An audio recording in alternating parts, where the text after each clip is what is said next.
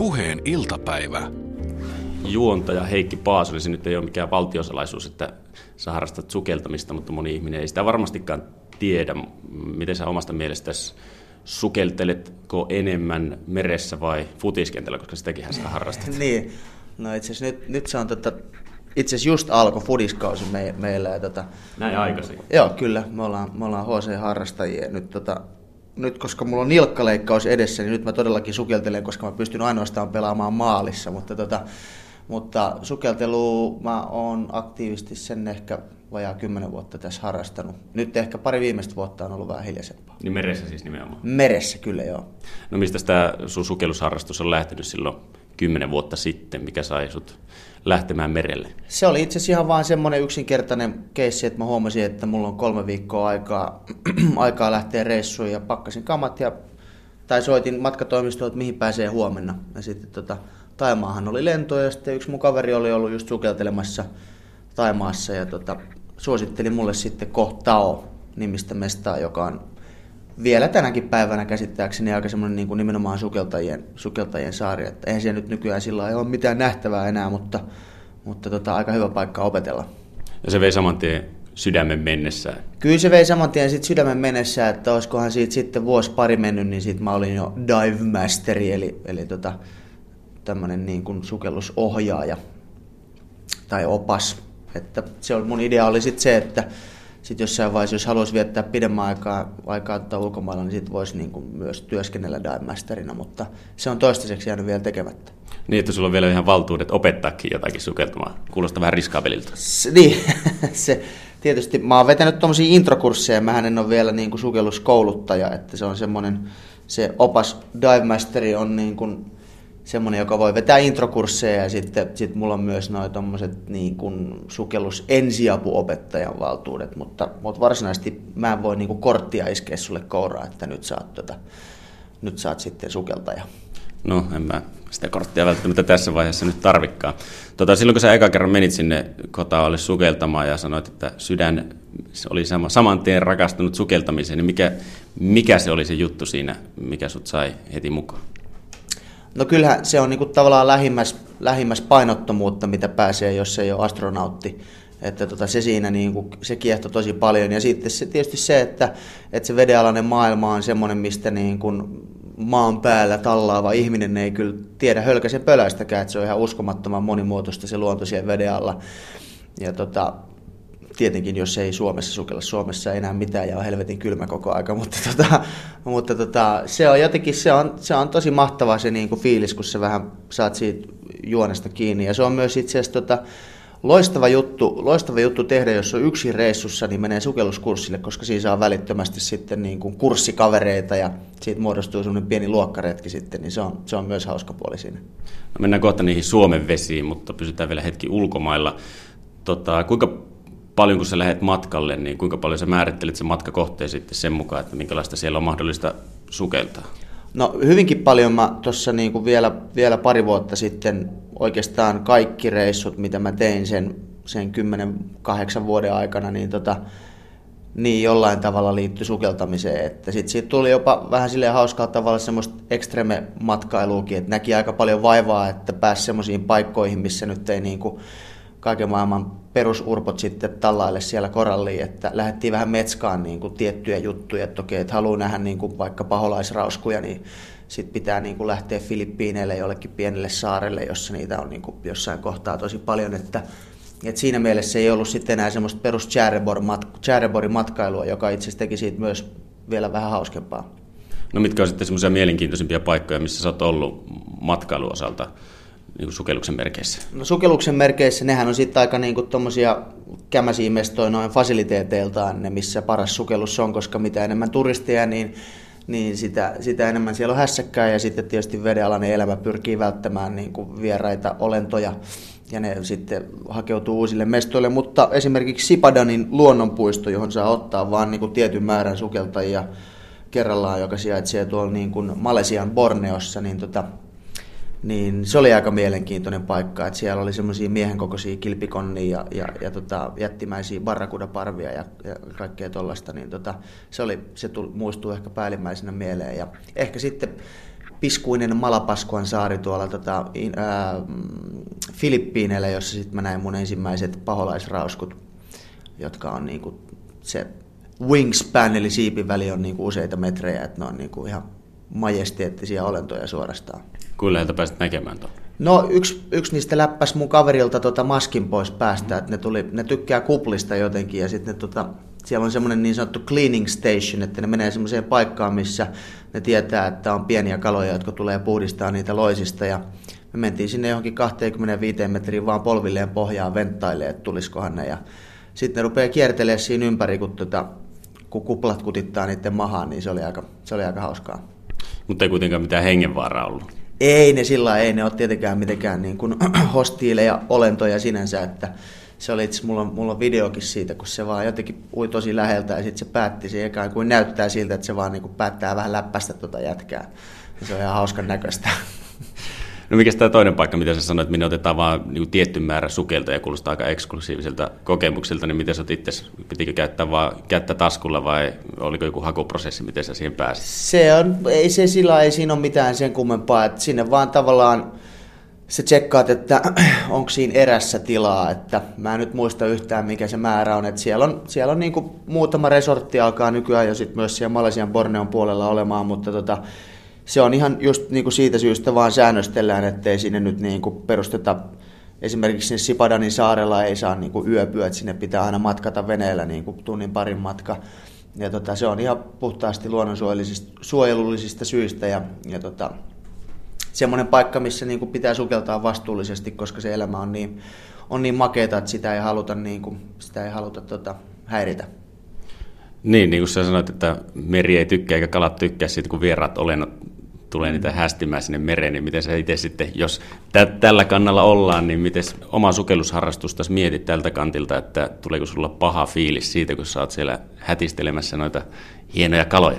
No, sukeltamistakin on niin monenlaista, että varmaan kaikki, jotka on vähän ollut jossain snorklaamassa, niin näkee, että siellä on tiettyjä kansallisuuksia, tiettyjä jengiä, jotka ei pidä sitä vedenalaista maailmaa juuri minään ja räplää kaikkea ja niillä on helvetin sukelluspuukot, joilla ne tökkii kaikkea ja muuta. Että se vastuullinen sukeltaminen sitten taas on niinku juttu sinänsä ja se itse asiassa, se on vähän kaksipiippuinen juttu, koska mitä enemmän ihmiset sukeltaa ja tulee paikan päälle ja maksaa paikallisille rahaa siitä, niin sitä vähemmän niitä paikallisia houkuttaa esimerkiksi harrastaa dynamiittikalastusta, koska tavallaan siitä niin kuin sen riutan suojelemisesta voi tulla niille business. Eli sinänsä se, että sukeltajat löytää jonkun paikan, niin se on hyvä juttu, kunhan se pysyy niin kuin jossain järkevissä mitoissa. Ja sitten tietysti siinä on hirveä niin kuin vastuu myös niillä sukelluspuljujen pitäjillä, että niillä on standardit kunnossa ja ne tietää, mitä ne tekee ja niin kuin valitettavasti näin ei ole niin kuin kaikilla sukellusmestoillakaan.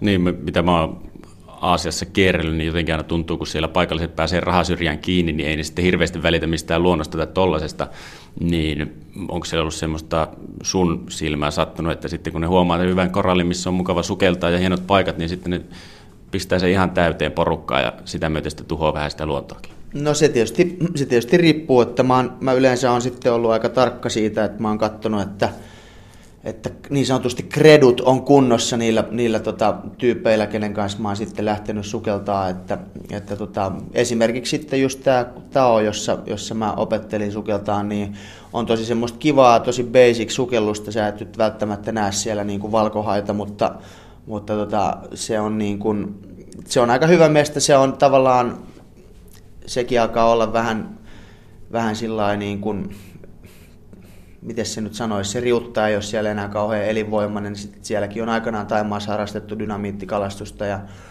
näin päin pois, että ne on vähän aina silleen, ne on vähän niin kuin kaksipiippuisia juttuja, että ymmärtää sen, että jos se on ainoa elinkeino, niin toki kestäväähän se dynamiittikalastus ei ole koskaan, mutta sitten saattaa pojat vähän oikoa niin kuin mutkia ja siitä tulee sitten aika paljon enemmän ruokaa perheelle ehkä sitten lyhyellä aikavälillä. Niin sen tietysti ymmärtää, mutta sitten myös tavallaan tuossa niin kuin tuossa sukeltamisessa ja sen harrastamisessa niin osa juttu on myös sitä, että sitten usein maksetaan tämmöinen niin kuin NS-ympäristömaksu, joka sitten käytetään näiden paikallisten asukkaiden valistamiseen ja ja siihen kouluttamiseen, niin kuin, että miten sitä niin kuin voidaan kestävällä tavalla hyödyntää sitä omaa elinympäristöä. Eli Heikki Paasonen alleviivaa itseään vastuullisena sukeltajana, näin voidaan sanoa. Näin mä haluaisin ajatella, joo.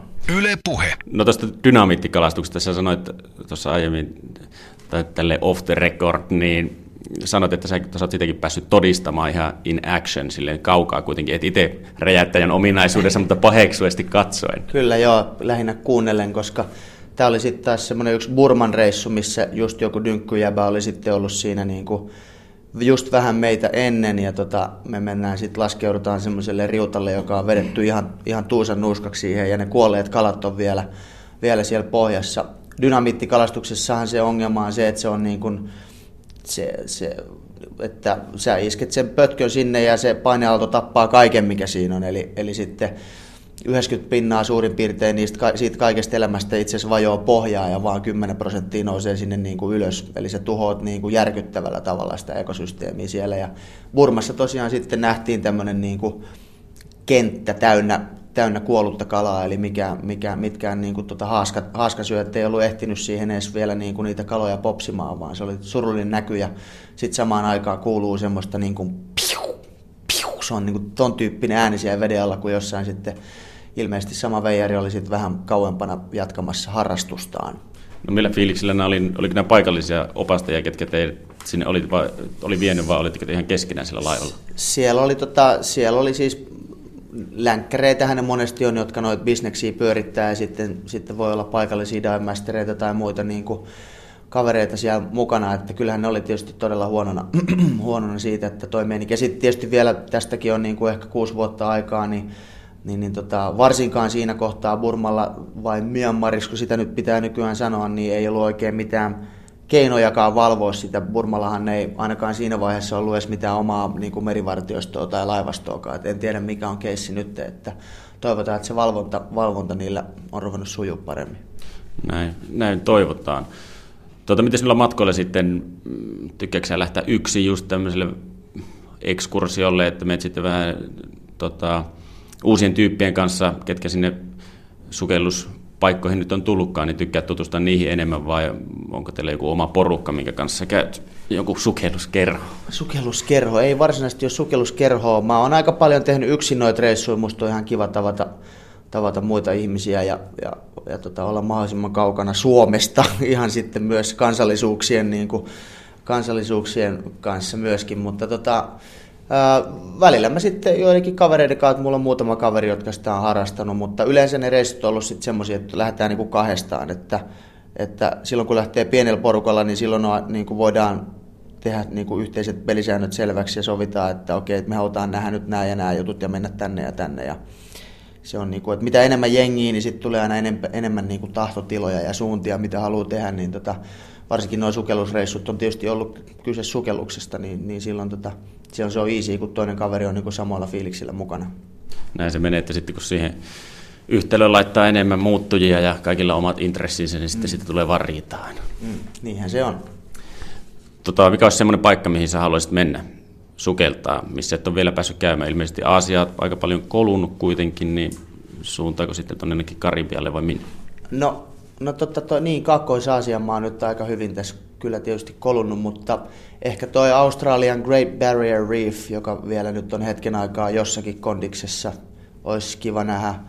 Sitten, olisiko ollut Mikronesian huudeilla tämmöinen Palau-niminen paikka, jossa on semmoinen itse asiassa niin kuin makea järvi, jossa on niin kuin vuosimiljoonia elänyt eristyksissä semmoinen medusalaji, ja sitten kun niillä ei ole luontaisia vihollisia, niin niillä ei ole mitään myrkkyä, mutta se niin kuin koko vesi on semmoista niin kuin medusahyytelöä tavallaan. Se olisi ihan hauska nähdä, miltä se näyttää siellä niin kuin itse vedessä se meininki. Se on sitten vähän niin kuin suomalaista vettä, semmoista lonkeroa vaan, missä on. Niin, lonkeron näköistä vettä ei se nyt ihan möhnää ole, mutta siellä on niin kuin koko vesi täynnä sitä niin kuin yhtä medusalajia, jotka siinä niin kuin pärjää. Ja se on niin kuin, mä oon nähnyt kuvia siitä, niin se on hienon näköinen. No Suomesta puheen ollen sä oot päässyt tekemään jokaisen juontajan ja julkisuuden henkilön unelmaa, eli oot päässyt tekemään tai oikeastaan reissaamaan tuotantoyhtiön piikkiin televisio-ohjelman puitteissa oman harrastuksessa parissa, mutta tuliko budjetti vastaan vai miksi se suuntautui Itämerelle? Niin, aivan joo. No se tietysti oli ehkä johtui siitä, että se palavin niin kuin ongelma näiden pohjan hapettomuuksien ja Itämeren saastuttamisen kanssa on nimenomaan Itämerellä, eikä esimerkiksi Intian valtamerellä.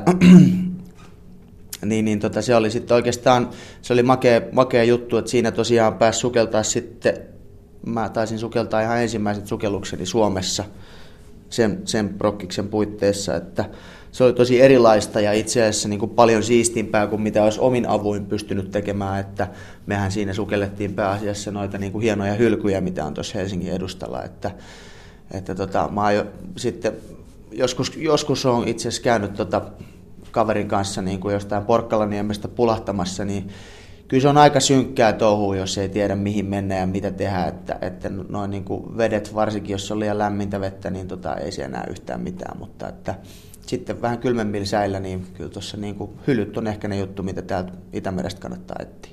Niin ja eikö siinä, nyt vaikka sanoinkin, että budjetti vastaa ja kaikki, mutta eikö tuossa ohjelmassa nimenomaan ollut enemmänkin vähän niin kuin valistustarkoitukset, entä sitten näyttää sitä sukeltamista itsessään? Niin, se sukellus oli tavallaan siinä vähän sitten semmoinen työkalu meillä, että päästiin näyttää, miltä näyttää esimerkiksi hapeton pohja ja niin kuin. Ja sitten myös toisaalta sukellettiin semmoisissa paikoissa, missä niin kuin, missä ne vaikutukset, ne huonot vaikutukset ei sillä lailla vielä näy, että pystyttiin näyttämään niin kuin Itämerta semmoisessa kunnossa, missä sen pitäisi olla kaikkialla, ja sitten näytettiin vähän semmoista, missä se ei todellakaan ole kunnossa. Että nythän iloisia uutisia tuli siitä, että nyt tuli iso suolapulssi tässä talven aikana, joka sitten taas puhdistaa ja tuo sitä lisää happea tuolta niin kuin Atlantin puolelta. Että se ongelma Itämeressä on lähinnä se, että ne Tanskan salmet on niin matalia, että tämä vesi ei oikein vaihdu täällä. No, oletko sä tuon prokkiksen jälkeen sitten paljon sukellellut Suomessa? Avasiko se jotenkin silmät, että täälläkin voi sitä tehdä, vai lähinnä avasi silmät siihen, että täällä ei voi sitä tehdä?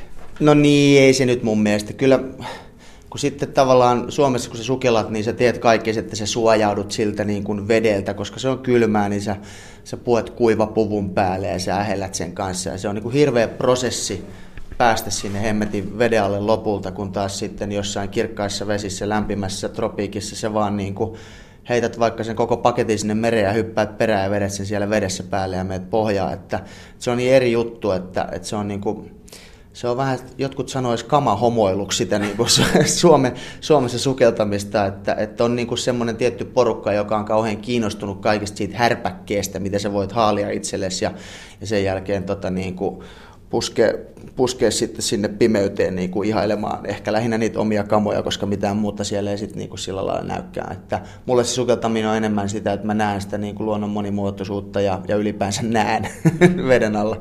Niin vähän niin kuin surffaus tulee ehkä mieleen, että siinä sitten sitä nautintoa karsitaan aika isolla kädellä siinä vaiheessa, kun halutaan vaan näyttää, että täälläkin voi sitä tehdä. Niin että onhan ekstremejengiä, jotka haluaa mennä tuolla jossain hylätyssä kaivoksessa niin kuin 100 metriä, sitten ne rajaa sinne 5 eri pulloa, kun ne tarvii eri seoksia, että ne voi mennä niin syvälle ja se, no ehkä se on se voi olla sitten ehkä verrattavissa taas semmoiseen niin kuin vuorikiipeilyyn, että Veikka Gustafsson sanoi, niin minä menen nyt sinne kuolemaan, vaan elämään. Vai olikohan se Veikka Gustafsson? No, anyhow, niin, jotenkin se, että se selviytymisvietti voi sitten näköjään olla niin kuin sukelluksessakin jonkinnäköinen tekijä, mutta mulle se sitä ei ole. Yle Puhe. No, Heikki Paasonen, sä oot kiireinen mies. Koko ajan televisiossa ja näkyvillä, ja nytkin ollaan täällä pukukopissa, oot suorittamassa uuden ohjelman kuvauksia, niin kuinka paljon kaikkien kiireiden keskellä nykyään kerkee edes sukellella? No valitettavan vähän, että siinä oikeastaan pari viimeistä vuotta onkin sitten tavallaan vähän karsiutunut, että kesät mä tykkään olla kyllä aina Suomessa, jos se on mahdollista.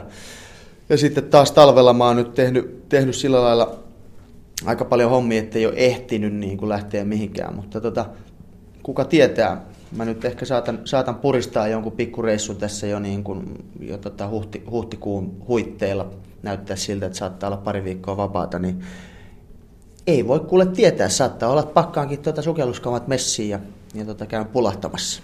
Sinne Australiaan vai minne? No ei se varmaan ole sitten, sinne ehkä tarvitsisi vähän enemmän aikaa, mutta en tiedä, olisiko se sitten jotain, niin kuin, onko se sitten tuolla lännessä vai idässä. Mua ehkä vähän nyt kiinnostaa, niin kuin, noin niin kuin maana kiinnostaa ehkä tällä hetkellä Costa Rica eniten ja Mua vähän hotsittaisi käydä tuolla Väli-Amerikassa, koska siellä mä en ole aikaisemmin käynyt. No mikä siinä Costa Ricassa nyt maana niin kiinnostaa? Kahvi?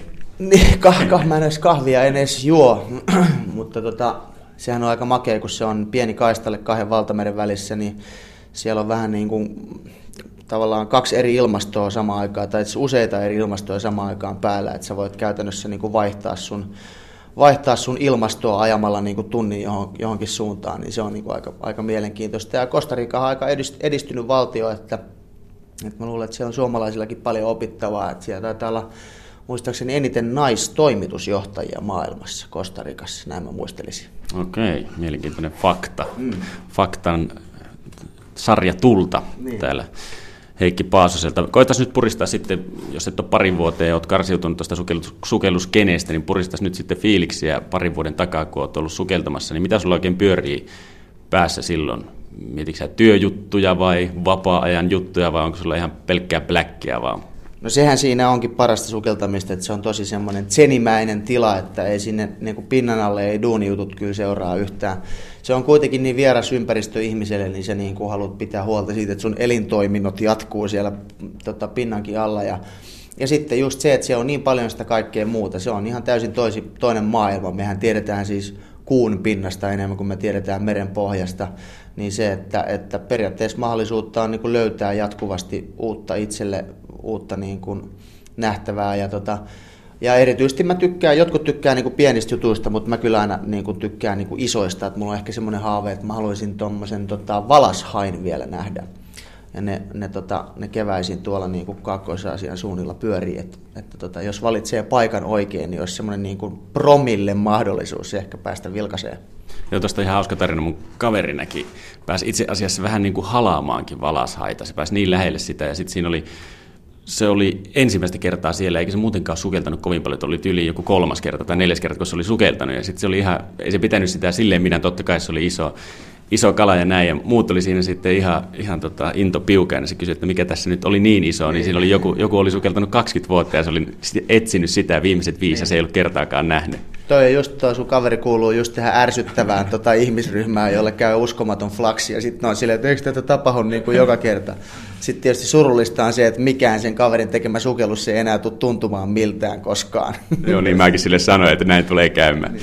Onko sä sitten siellä veden alla, niin onko sä semmoinen tyyppi ja sukeltaja, että sä tykkäät ottaa kuvia niistä sun näkemistä jutuista, vai piirtyykö ne vaan verkkokalvolle ja sun muistoihin, mistä tykkäät sitten kertoa ja parempi väritellä sitten näitä tarinoita, kun ei ole kuvia? Niin, no, kyllä mä silloin niin kuin jossain vaiheessa mä aika aktiivistikin kuvasin niin kuin veden alla. Ja nyt ehkä sitten niinku myöhemmin se on vaan niinku jäänyt, sen kamerakin kanssa on semmoinen oma häsellyksensä ja sitten jos haluaisi tosi laadukkaita kuvia, niin se aparaatti on itse asiassa aika iso, mikä sinne pitäisi roudata. Että mä oon vetänyt semmoisella niinku, vähän sen pokkaria järeämmällä vehkeellä ja sitten sen niinku tavallaan omalla keissillä, mitä sille on niinku suunniteltu, niin niitä on ihan kiva ottaa just, että välillä sattuu hauskoja, että pääsee todistamaan kameran kanssa sitä, kun joku paholaisrausku läppäsee kaveria päähän, niin ne on niinku hauskoja juttuja, mutta tavallaan sitten mä huomasin, että se jossain vaiheessa niinku meni ehkä vähän niinku välineurheiluksi just se, että siitä niinku kamerasta tuli se pääosa eikä siitä sukeltamista ja huomasi niinku katsovansa kaikkea sen linssin läpi koko aika, niin nyt mä oon ehkä jättänyt sitä vähän vähemmälle. No kuinka paljon sulle merkkaa sitten just tällainen biologinen aspekti siitä, tykkääksä opiskella, tai kuinka paljon olet opiskellut ylipäätään mitään kalalajeja, mitä tulet mahdollisesti siellä näkemään, että niitä voit sitten tunnistaa, vai onko nyt kiva vaan mennä katselemaan, että he, siniraitainen ja mustaraitainen, olipa hieno. No kyllähän niitä sitten tarttuu tietysti, kun on paljon sukeltanut, niin sittenhän tuossa on niinku tämmöinen oma vedenalainen slangi myös, miten niinku ilmoitetaan käsimerkeillä, siis sit myös kommunikoidaan, että mikä kala toi oli. Ja sitten on niin kuin chiljoona eri käsimerkkiä, mitkä tarkoittaa niin kuin jokainen omaa lajiaan, että ehkä se opiskelu oli jossain vaiheessa mielenkiintoisinta just siinä vaiheessa, kun yritti opetella, niin kuin, että sä osoitat jotain ja yrität näyttää jotain kalaa ja saada ne merkit oikein, niin siinä oli myös oma haasteensa. No mitäs sitten, onko mietinnässä päästä jonkun ohjelman puitteissa, niin tuonne vähän kauemmas kuin Itämerta myöten sukeltamaan. Onko sulla ollut tällaisia mietintöjä, jotka päässyt jo ehdottaa jonnekin? No kyllähän sitä joskus on aina kaikkea juttua ollut ja kyllähän mä oon sen ilmoittanut, että välittömästi kun joku haluaa tehdä semmoisen Suomen Jacques Cousteau henkisen henkisen ohjelman, niin mä oon niin kuin vapaaehtoisena ilmoittautumassa paikalle. Että sehän on tavallaan ehkä semmoinen pieni unelmakin, että pääsis yhdistämään niin kuin rakkaan harrastuksen ja työn. Toki sitten siinä on aina se, että mä oon niin kuin yhdistänyt joskus esimerkiksi moottoripyöräilyä ja sitten tehnyt ja TV:n tekemistä. Ja siinä on vähän se, että se takaraivos koko ajan kuplii siihen, että tästä pitäisi saada nyt niin kuin hyvää matskua ja sitten ei ihan niin kuin satasella pysty itse nauttimaan. Että toistaiseksi on ehkä voinut olla hyväkin, että ne niin kuin reissut on ollut reissuja ja sitten työ on ollut työtä. Niin tosiaan siinä sitten, vaikka se näyttää sitten lopputulos televisiossa näyttää siltä, että se on pelkkää hauskanpitoa siellä ja niin kuin veteen hyppimistä, mutta senkin takana, sen 30 sekunnin takana on aika paljon työtä kuitenkin. Valitettavasti TV:n tekemiseen usein menee enemmän aikaa kuin sen katsomiseen. Niin, eikä mun mielestä Mad Ventures-tyypit sanoi, Riku ja Tunna, sanoi, että paskin reissu, mitä ne on koskaan tehnyt, oli se Mad Venturesin toi eka kausi. Että kun siinä joutui niin jumalattomasti tekemään hommaa, että kaikki se näkeminen jäi vähän sitten toissijaiseksi siinä, että siinäkin on oma puolensa, vaikka kaikki kavereita varmasti tuohon aikaan kadehtiin ja kadehtiin vieläkin, kun on päässyt noinkin mukavia televisio-ohjelmia tekemään. Mutta kiitoksia Heikki Paasonen tästä, ne ei muuta kuin mukavia sukelluksia tästä edespäin, jos pääset sitten pariksi viikkoa sukeltelemaan sinne Costa Ricalle tulevaisuudessa. Niin, ties vaikka sinne nyt sitten pääsisi. Kiitoksia kovasti. Puheen iltapäivä.